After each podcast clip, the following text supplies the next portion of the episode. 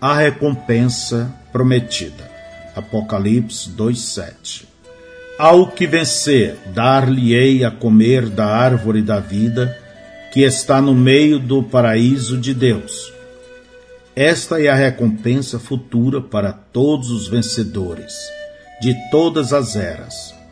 Quando a última chamada para a batalha soar, quando nossa armadura tiver sido deixada, então descansaremos no paraíso de Deus e nossa parte será a árvore da vida para sempre.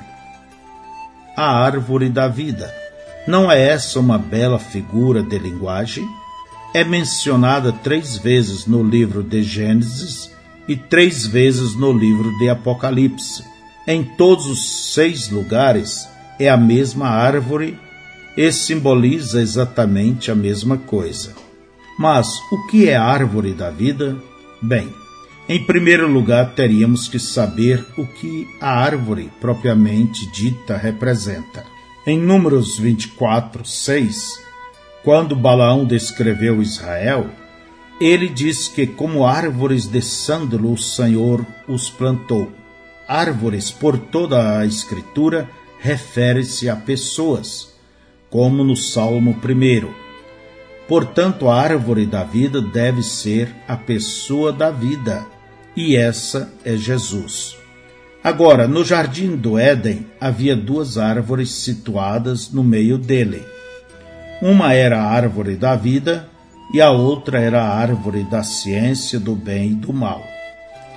O homem deveria viver da árvore da vida, porém não devia tocar na outra árvore, senão morreria. Mas o homem tomou da outra árvore e quando fez, a morte entrou nele pelo seu pecado e ele ficou separado de Deus. Agora, essa árvore lá atrás do Éden, essa árvore que era a fonte da vida, era Jesus. Em João capítulo 6 a 8, Jesus se apresenta como a fonte da vida eterna. Ele chamou a si mesmo de pão do céu ele falou em dar a si mesmo e que se um homem comesse dele nunca morreria. Ele proclamou que conheceu Abraão e que antes de Abraão ele era. Ele profetizou que ele mesmo lhes daria águas vivas, que se um homem bebesse jamais teria sede novamente, mas viveria eternamente. Ele mostrou-se como grande eu sou, ele é o pão da vida o manancial da vida, o eterno, a árvore da vida. Ele estava lá atrás no Éden, no meio do jardim, assim como ele estará no meio do paraíso de Deus. Alguns têm a ideia de que as duas árvores no jardim eram apenas mais duas árvores, como o resto das que Deus plantara lá. Porém, estudantes cuidadosos sabem que isso não é assim. Quando João Batista clamou que o machado estava posto à raiz de todas as árvores, ele não estava falando de árvores meramente naturais, mas de princípios espirituais.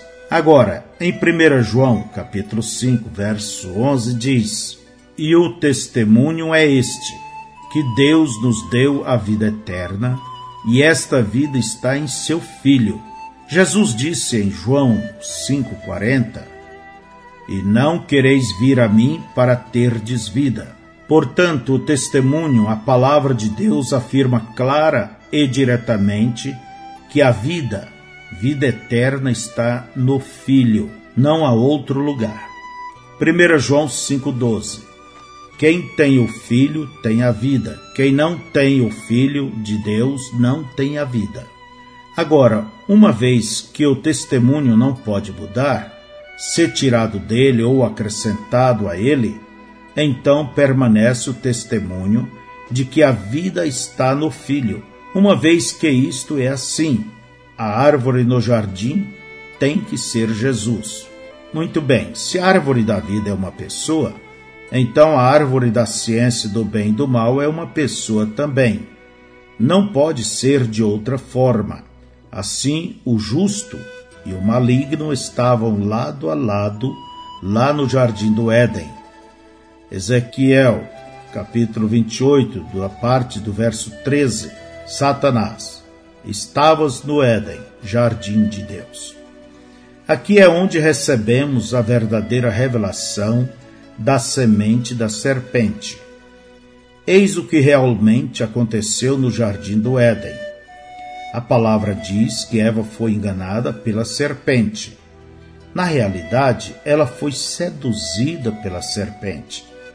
Diz em Gênesis 3:1: Ora, a serpente era mais astuta que todas as alimarias do campo que o Senhor Deus tinha feito. Este animal era tão próximo de um ser humano, sendo todavia puro animal, que podia raciocinar e falar. Era uma criatura ereta e era algo entre um chimpanzé e um homem, porém mais próximo de um homem. Ele era tão próximo do ser humano que sua semente podia, e de fato misturou-se com a da mulher, e fez com que ela concebesse. Quando isto aconteceu, Deus amaldiçoou a serpente. Ele mudou cada osso do corpo da serpente de forma que ela teve que rastejar como uma cobra. A ciência pode procurar o quanto queira, mas não encontrará o elo perdido. Deus cuidou disso o homem é sabido e pode ver uma associação do homem com o animal, e ele tenta prová-lo por meio da evolução. Não há nenhuma evolução. Porém, o homem e o animal de fato se misturaram. Esse é um dos mistérios de Deus que permaneceu oculto, mas aqui está revelado. Aconteceu bem lá atrás, no meio do Éden, quando Eva afastou-se da vida para aceitar a morte. Note o que Deus lhes disse no jardim. Gênesis 3,15 E porém inimizade entre ti e a mulher, e entre a tua semente e a sua semente. Esta te ferirá a cabeça, e tu lhe ferirás o calcanhar. Se damos crédito à palavra de que a mulher teve de fato uma semente, então a serpente seguramente deve ter tido uma semente também. Se a semente da mulher foi um filho varão, sem a participação do homem, então a semente da serpente terá que ser no mesmo padrão, ou seja, outro varão deve nascer sem a intervenção de um varão humano. Não há estudioso que não saiba que a semente da mulher foi Cristo que veio por intermédio de Deus sem relação sexual humana. Da mesma forma é também bem conhecido que o prenunciado ferimento da cabeça da serpente foi em verdade uma profecia concernente ao que Cristo realizaria contra Satanás na cruz. Lá na cruz, Cristo feriria a cabeça de Satanás enquanto Satanás feriria o calcanhar do Senhor. Esta porção da Escritura é a revelação de como a semente literal da serpente foi semeada na terra, assim como temos o relato de Lucas, capítulo 1, verso 26 ao 35, onde é apresentado o exato relato de como a semente da mulher veio a manifestar-se fisicamente sem a intervenção do varão humano. E no sexto mês, foi o anjo Gabriel enviado por Deus a uma cidade da Galiléia, chamada Nazaré, e uma virgem desposada com um varão, cujo nome era José, da casa de Davi. E o nome da virgem era Maria. E, entrando o anjo aonde ela estava, disse: Salve, agraciada, o Senhor é contigo. Bendita és tu entre as mulheres. E vendo-o, ela turbou-se muito com aquelas palavras e considerava que saudação seria esta.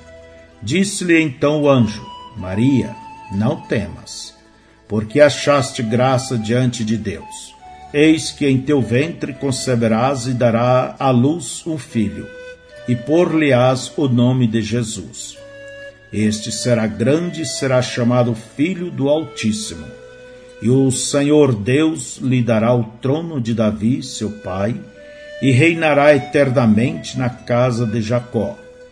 E o seu reino não terá fim. E disse Maria ao anjo: Como se fará isto, visto que não conheço varão?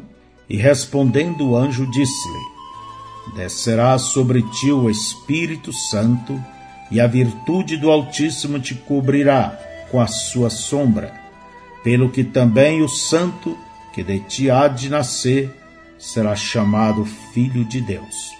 Visto que a semente da mulher foi Deus reproduzindo-se literalmente em carne humana, assim a semente da serpente foi o caminho literal que Satanás encontrou que lhe facultasse abrir a porta para ele próprio adentrar a raça humana. Era impossível para Satanás, porque ele é apenas um ser espiritual criado, reproduzir-se da maneira que Deus reproduziu a si mesmo. Por isso, o relato de Gênesis conta como ele produziu a sua semente e introduziu-se ou injetou-se dentro da raça humana. Recorde também que Satanás é chamado a serpente. É de sua semente ou injeção dentro da raça humana que nós estamos falando. Antes mesmo que Adão tivesse conhecimento carnal de Eva, a serpente teve esse conhecimento primeiro que ele. E o que nasceu disto foi Caim. Caim era nascido, gerado do maligno. 1 João 3,12 o Espírito Santo em João não poderia num lugar chamar Adão de maligno, pois isso é o que ele seria se tivesse gerado Caim, e em outro lugar chamar Adão de filho de Deus, o que ele era por criação. Lucas 3:38. Caim veio a ser no caráter como seu pai, um causador de morte, um assassino, seu completo desacato a Deus quando encarado pelo Todo-Poderoso. Em Gênesis 4, versos 5, 9, 13 e 14, mostra-o como sendo de características completamente inumanas, aparentando até sobrepujar qualquer relato que temos na Escritura concernente a uma confrontação de Satanás por Deus. Mas para Caim e para sua oferta não atentou. Eirou-se Caim fortemente e descaiu-lhe o seu semblante. E disse o Senhor a Caim: Onde está Abel, teu irmão? E ele disse: Não sei. Sou eu guardador de meu irmão? Então disse Caim ao Senhor: É maior a minha maldade que a que possa ser perdoada. Eis que hoje me lanças da face da terra, e da tua face me esconderei, e serei fugitivo e vagabundo na terra, e será que todo aquele que me achar me matará. Note a maneira exata em que o testemunho de Deus apresenta o relato dos nascimentos de Caim, Abel e Sete. Gênesis 4, 1 e conheceu Adão a Eva, sua mulher, e ela concebeu e teve a Caim. E disse: Alcancei do Senhor um varão, e teve mais a seu irmão Abel. Gênesis 4, 25. E tornou Adão a conhecer a sua mulher, e ela teve um filho. E chamou seu nome Sete.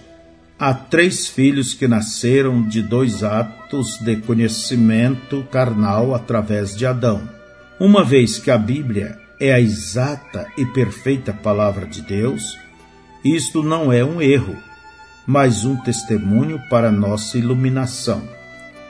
Uma vez que três filhos nasceram provenientes de dois atos de Adão, você fica sabendo positivamente que um desses três não era filho de Adão. Deus testemunhou isto desta exata maneira para nos mostrar algo. A verdade do assunto é que Eva teve em seu ventre dois filhos, gêmeos. provenientes de distintas fecundações. Ela esteve grávida de gêmeos com a concepção de Caim, um pouco antes da de Abel. Veja aqueles gêmeos novamente. Um tipo perfeito como sempre, para aqueles que pensam que isso não é possível. Saibam que os registros médicos estão repletos de casos em que mulheres têm engravidado gêmeos que eram de óvulos distintos e diferentes inseminações, com a fertilização dos ovos ocorrendo em dias separados. E não apenas isso, mas alguns dos depoimentos mostram que os gêmeos foram gerados por homens diferentes. Recentemente, uma cobertura mundial foi dada a uma mãe norueguesa que estava processando seu marido a fim de obter sustento para si mesma e seus gêmeos, um dos quais era branco e o outro preto. Ela admitiu que tinha um amante negro.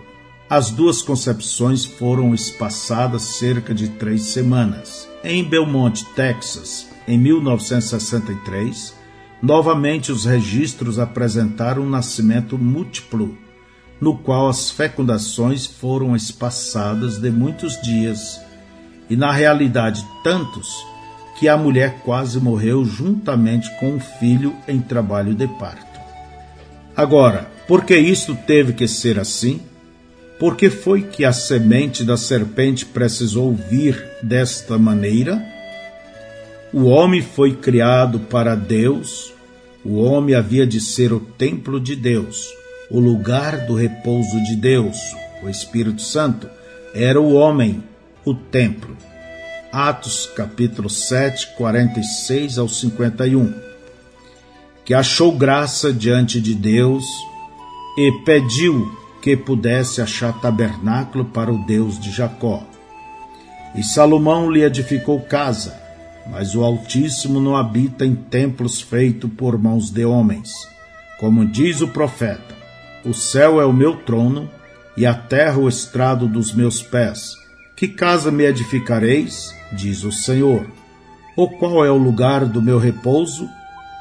Porventura não fez a minha mão todas estas coisas? Homens de dura cerviz, incircuncisos de coração e ouvido, vós sempre resistis ao Espírito Santo, assim vós sois como vossos pais. Satanás tem sabido disto todo o tempo.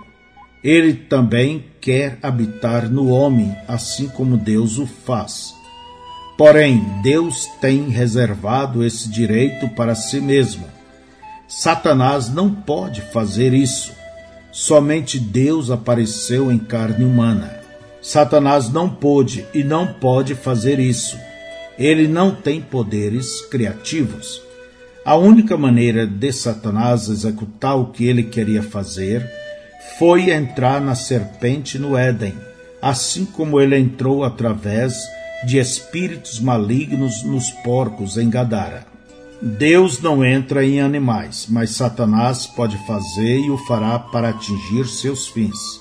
Ele não podia ter um filho diretamente através de Eva, como Deus fez com Maria. Portanto, ele entrou na serpente e então enganou Eva. Ele a seduziu e, através dela, Satanás teve vicariamente um filho. Caim foi portador das plenas características espirituais de Satanás e as características animalescas, sensuais, carnais da serpente. Não admira que o Espírito Santo dissesse que Caim era do maligno. Ele era. Agora, eu quero ventilar uma determinada prova que temos de que há uma clara afinidade entre o homem e o animal. É uma coisa física. Você sabe que pode-se tomar as células embrionárias de um feto em gestação e injetá-las em seres humanos? Então as células da tiroide irão diretamente para a tiroide humana as células do rim irão diretamente para os rins humanos. Você percebe quão estupendo isto é? Alguma inteligência guia aquelas células animais exatamente para o lugar correto. Essa inteligência aceita aquelas células e as põe exatamente no lugar correto. Há uma afinidade entre o animal e o homem. Eles não podem intermisturar-se e reproduzir. Isso tem sido tentado. Mas lá atrás, no jardim, essa intermistura aconteceu de fato. E a afinidade química que ainda existe prova isto. Porque lá atrás no Éden, a serpente era uma criatura ereta. Ela era próxima do homem, era quase homem. Satanás tirou proveito das características físicas da serpente e usou-a para enganar Eva. Depois Deus destruiu esse padrão da serpente. Nenhum outro animal pode misturar-se com o homem, mas a afinidade aí está. Agora que temos chegado a este ponto, deixe-me tentar consolidar seu pensamento sobre este assunto, para que você possa ver a necessidade da nossa discussão a respeito da doutrina da semente da serpente, como tenho feito. Nós começamos com o fato de que havia duas árvores no meio do jardim. A árvore da vida era Jesus a outra árvore definitivamente é Satanás, por causa daquilo que surgiu do fruto dessa árvore. Agora então, sabemos que ambas árvores tinham uma relação com o homem ou jamais teriam sido colocadas lá. Elas devem ter tido uma parte no plano e propósitos soberanos de Deus, no relacionamento delas com a espécie humana e com Ele próprio ou jamais poderíamos imputar onisciência a Deus. Até agora, tudo isto é verdade, não é?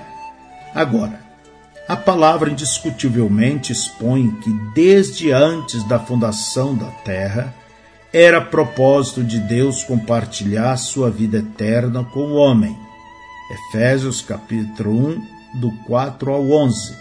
Como também nos elegeu nele antes da fundação do mundo, para que fôssemos santos e irrepreensíveis diante dele em caridade.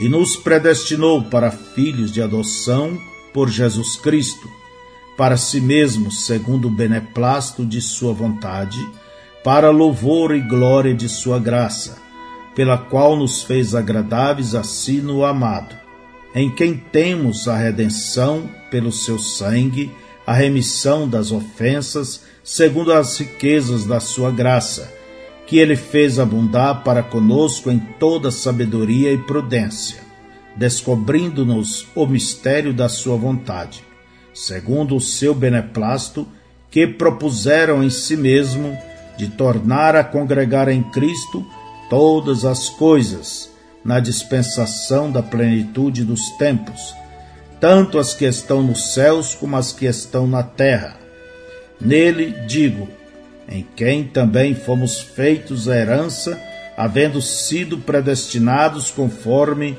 o propósito daquele que faz todas as coisas, segundo o beneplácito de sua vontade. Apocalipse 13, verso 8. E adoraram-na, Satanás, todos os que habitam sobre a terra esses cujos nomes não estão escritos no livro da vida do Cordeiro, que foi morto desde a fundação do mundo. Mas essa vida não podia e não seria compartilhada de nenhum outro modo, senão através de Deus manifestado na carne. Isto era uma parte de seu eterno e predestinado propósito este plano seria para louvor e glória da sua graça. Era o plano de redenção, era o plano de salvação. Agora ouça atentamente. Deus, sendo Salvador, era necessário que ele predestinasse um homem que necessitasse de salvação, a fim de outorgar a si mesmo razão e propósito de ser. Isso é 100% correto em inúmeras escrituras o confirma, como faz o muito apontado versículo de Romanos 11:36. Porque por ele, para ele são todas as coisas. Glória, pois, a ele eternamente. Amém. O homem não podia vir diretamente tomar daquela árvore da vida no meio do jardim. Aquela vida eterna da árvore tinha que se tornar carne primeiro. Mas antes que Deus pudesse levantar e salvar um pecador, ele tinha que ter um pecador para levantar e salvar. O homem tinha que cair. A queda que seria causada por Satanás tinha que ter a carne para produzir a queda. Satanás tinha que vir através da carne também. Mas Satanás não podia vir através da carne humana para produzir a queda da maneira que Cristo viria em carne humana para restaurar os caídos. Mas havia um animal, a serpente, tão próximo do homem que Satanás pôde chegar a essa besta e através dessa besta pôde chegar à carne humana e causar a queda, e desse modo injetar-se na raça humana, assim como Jesus um dia viria e se injetaria na raça humana dentro de corpos humanos, até o ponto de uma ressurreição em que teríamos corpos semelhantes ao seu corpo glorificado. Assim, o que Deus arquitetou aqui no jardim foi seu plano predestinado.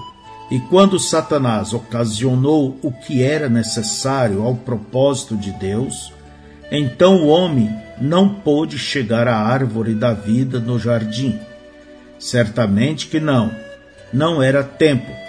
Porém, um animal, um animal tinha causado a queda, não tinha? Que a vida animal seja derramada. Foi tomado e seu sangue derramado, e então Deus teve comunhão com o homem novamente.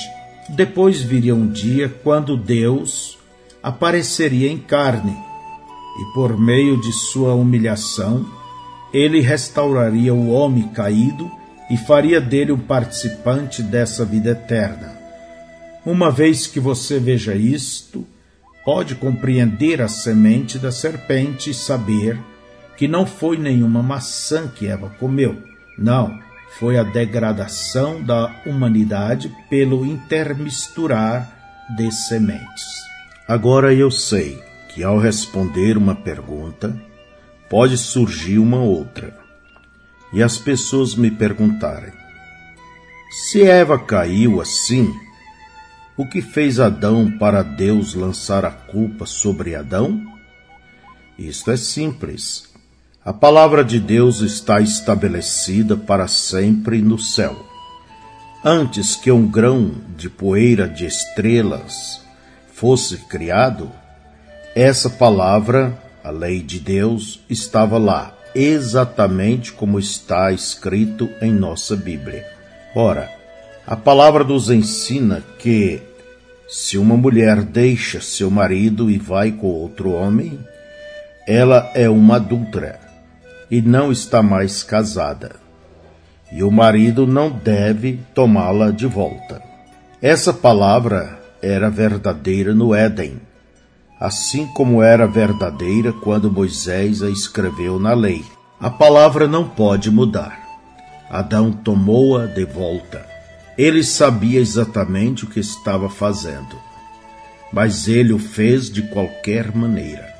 Ela era uma parte dele e ele estava querendo tomar sobre si a responsabilidade dela. Ele não a deixaria ir. Assim Eva concebeu dele ele sabia que ela conceberia. Ele sabia exatamente o que aconteceria à raça humana e ele vendeu a raça humana ao pecado para que pudesse ter Eva, porque ele a amava. E assim aqueles dois filhos nasceram. Filhos esses que seriam os progenitores da raça humana, que agora já estava poluída. E o que é testemunhado deles, leia o testemunho. Judas 14. E destes profetizou também Enoque, o sétimo depois de Adão. Gênesis 5 é o capítulo da genealogia de Enoque.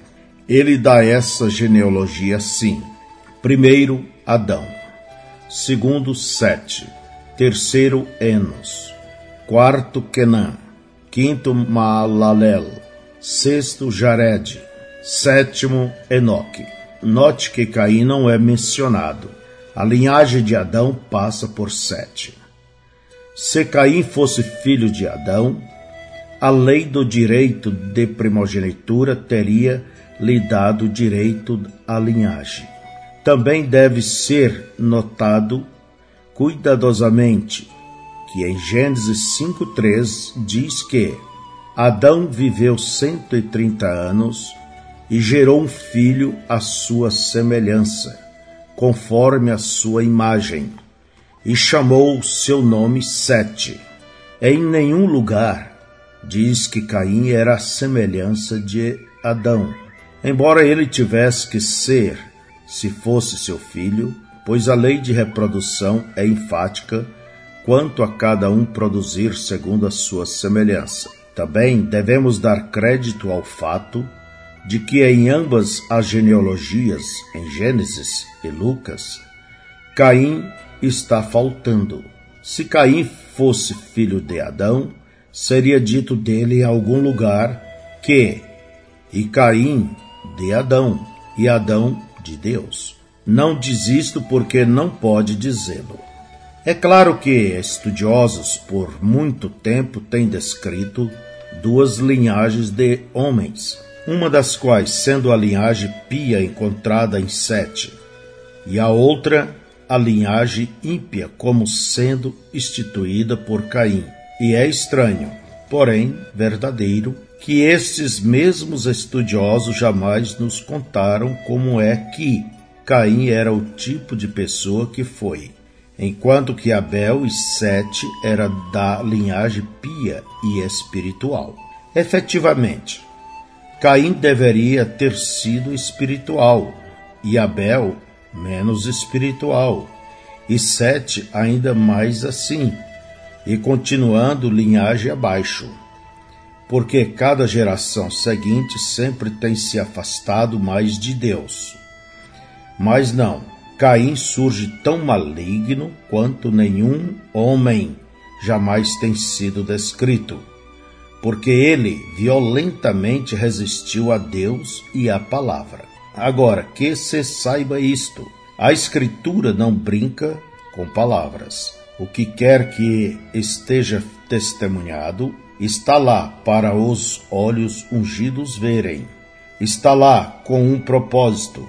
Nessa palavra de Gênesis 3:20, e chamou Adão o nome de sua mulher Eva, porquanto ela era a mãe de todos os viventes. Porém, nenhuma escritura jamais diz que Adão é o pai de todos os viventes. Se não há esta conotação a ser colocada sobre Gênesis 3:20, por que seria mencionado que Eva é a mãe de todos e nenhuma palavra é dita acerca de Adão? O fato é que, embora Eva tenha sido a mãe de todos os viventes, Adão não foi o pai de todos os viventes. Em Gênesis capítulo 4, verso 1, Eva disse: Alcancei do Senhor um varão. Ela não reconhece em Adão a paternidade de Caim, mas em Gênesis 4:25 ela diz: Porque disse ela: Deus me concedeu edição da revista e atualizada do Brasil, tradutor outra semente em lugar de Abel, porquanto Caim o matou. Ela não diz que Deus lhe tinha dado outra semente. Isso teria sido Cristo, porque ele foi dado. Este filho Sete foi concedido em lugar de Abel. Ela reconhece seu filho que veio através de Adão. Ela, porém, não reconhece Caim, porque ele veio através da serpente. Quando ela diz outra semente em lugar de Abel, está dizendo que Caim era diferente de Abel, porque se eles fossem do mesmo pai, ela teria que ter dito: Foi-me dado mais semente. Eu não creio em tudo que leio, mas certamente É uma coisa curiosa que a edição de 1 de março de 1963 da revista Life escreve sobre psiquiatras dizendo exatamente a mesma coisa que estamos discutindo. Agora, eu sei que todos os psiquiatras não concordam uns com os outros, mas aqui está. O medo de cobras não é uma reação consciente, mas inconsciente. Se fosse um medo natural, as pessoas ficariam tão alegremente fascinadas como diante das jaulas do gorila e do leão. Suas mentes inconscientes mantêm-nas olhando fixamente para as cobras. Essa atração pelas cobras é inconscientemente sexual. Que isto tenha acontecido através dos tempos é visto pelas pessoas em sucessivas gerações passando pela mesma coisa. As cobras sempre têm sido e sempre serão repulsivamente atraentes. A cobra sempre tem representado tanto o que é bom quanto o que é mal. Tem sido o símbolo fálico através dos tempos, exatamente como a descrição do jardim do Éden. Encontramos a serpente como a personificação do mal passional. É quase universal entre as várias tribos incultas que a cobra esteja associada com sexo e muitas vezes adorada em conjunção com ele. O estudo da sexologia revela isso em muitos casos. Agora, eu gostaria de saber de onde estas pessoas obtiveram isso, visto que elas são incultas e nunca leram a Bíblia.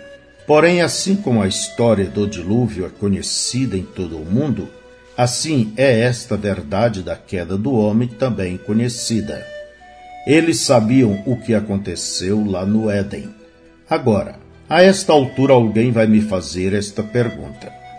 Deus disse a Eva para tomar cuidado com a serpente, ou que a serpente a seduziria? Agora ouça. Deus não tinha que dizer nada acerca do que aconteceria entenda justamente o ponto principal da história. Ele simplesmente deu a palavra. Ele disse para não tomar da ciência. Tome da vida. A vida era a palavra de Deus. A morte era qualquer coisa que não fosse a palavra de Deus. Ela permitiu que fosse mudada uma palavra. E logo então Satanás a possuiu. Deus poderia ter dito: não apanhe mais fruto das árvores, além do que você possa comer. Satanás poderia dizer: olhe, isso é muito correto. Veja, se você colher demais, apodrecerá. Mas eis aqui o método de conservar o fruto.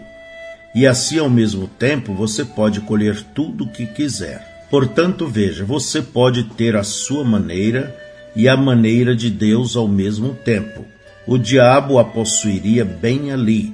Aquele que é culpado em um só ponto da lei, quebrantou toda a lei. Não brinque com essa palavra. Isso é exatamente o que aconteceu na era de Éfeso, antes que acabasse por volta de 170 depois de Cristo. E o que aquela árvore produziu? A árvore da ciência produziu morte. Caim matou seu irmão Abel. O ímpio matou o justo. Isto estabeleceu um padrão.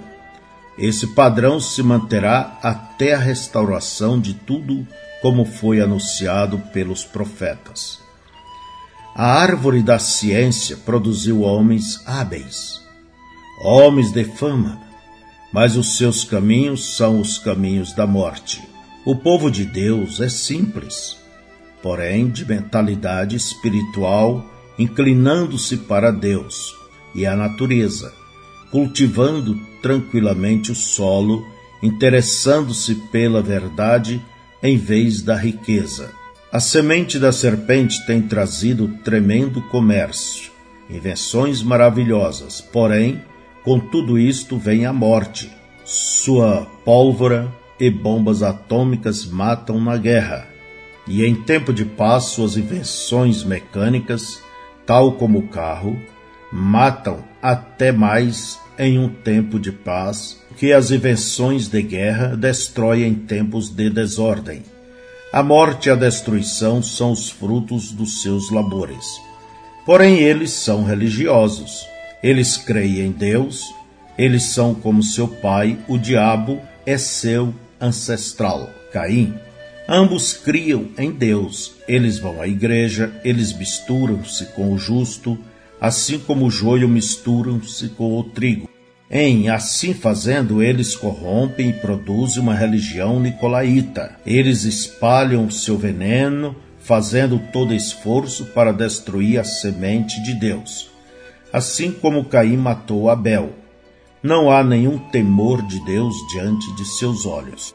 Mas Deus não perde nenhum dos seus. Ele os guarda até na morte e prometeu que no último dia ele os ressuscitaria.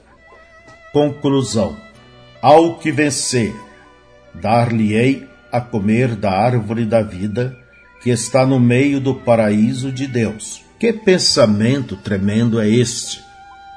Aquela árvore da vida do jardim do Éden, que não podia ser aproximada por causa da queda de Adão, agora é dada ao vencedor.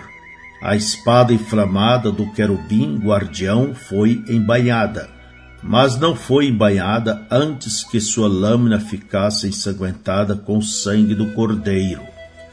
Vamos meditar sobre esta verdade por um pouco de tempo, enquanto consideramos por que a árvore foi negada a Adão e a seus descendentes, porém agora concedida novamente. A intenção de Deus para com sua criação, o homem, é expressar suas palavras em Gênesis, Adão recebeu a palavra para que vivesse dela. Uma vida vivida da palavra seria a palavra expressada. Isso é verdade, não é? Mas viveu Adão dessa palavra? Não, porque ele deveria viver de toda a palavra. E ele falhou em atentar para toda a palavra. Então levantou-se Moisés que grande e poderoso homem ele era! Todavia ele também falhou em viver toda a palavra. E esse profeta, o tipo do grande profeta que viria, falhou irado em obedecer a palavra. E houve também Davi, o grande rei de Israel, um homem segundo o próprio coração de Deus. Ele falhou por adultério quando foi tentado. Mas finalmente, na plenitude do tempo, veio um, a cabeça, a saber, Jesus, que também precisou ser tentado para ver se ele viveria de toda a palavra que saísse da boca de Deus. Então Satanás foi frustrado, pois ali estava um que vivia do está escrito. E aquela obra-prima de Deus venceu refletindo a palavra de Deus. Então, este ser perfeito manifestado foi dado à cruz, como o perfeito Cordeiro de Deus para o perfeito sacrifício. E na árvore ele recebeu as feridas de morte, para que nós, por ele e por causa dele, pudéssemos comer da árvore da vida e então essa vida dada gratuitamente nos capacitasse a vencer e expressar a palavra de Deus. E agora, a estes filhos de Deus que vencem por ele, é dado o privilégio do paraíso de Deus e a constante comunhão de Jesus Cristo. Nunca mais haverá qualquer separação dele. Aonde ele for, sua noiva irá. O que é seu ele compartilha com seus amados numa relação de coerdeiros. As coisas secretas serão reveladas, as coisas obscuras serão aclaradas. Conheceremos como somos conhecidos, e seremos como Ele. Esta é a herança do vencedor que venceu pelo sangue do Cordeiro e a palavra de testemunho de Jesus Cristo. Como anelamos por aquele dia em que os caminhos tortuosos serão todos endireitados, e estaremos com ele um tempo sem fim, que esse dia possa apressar sua aparição e nós possamos nos apressar em obedecer Sua palavra e assim provar nosso mérito em compartilhar de Sua glória. Quem tem ouvidos, ouça o que o Espírito diz às igrejas. Quão trágico é que esta primeira era não ouviu ao Espírito, ao invés disso ouviu ao homem. Mas graças a Deus, nesta última era se levantará um grupo a verdadeira noiva do último dia, e ela ouvirá ao Espírito. Nesse dia de densas trevas, a luz retornará através da palavra pura e nós retornaremos ao poder do Pentecostes para dar boas-vindas ao regresso do Senhor Jesus Cristo.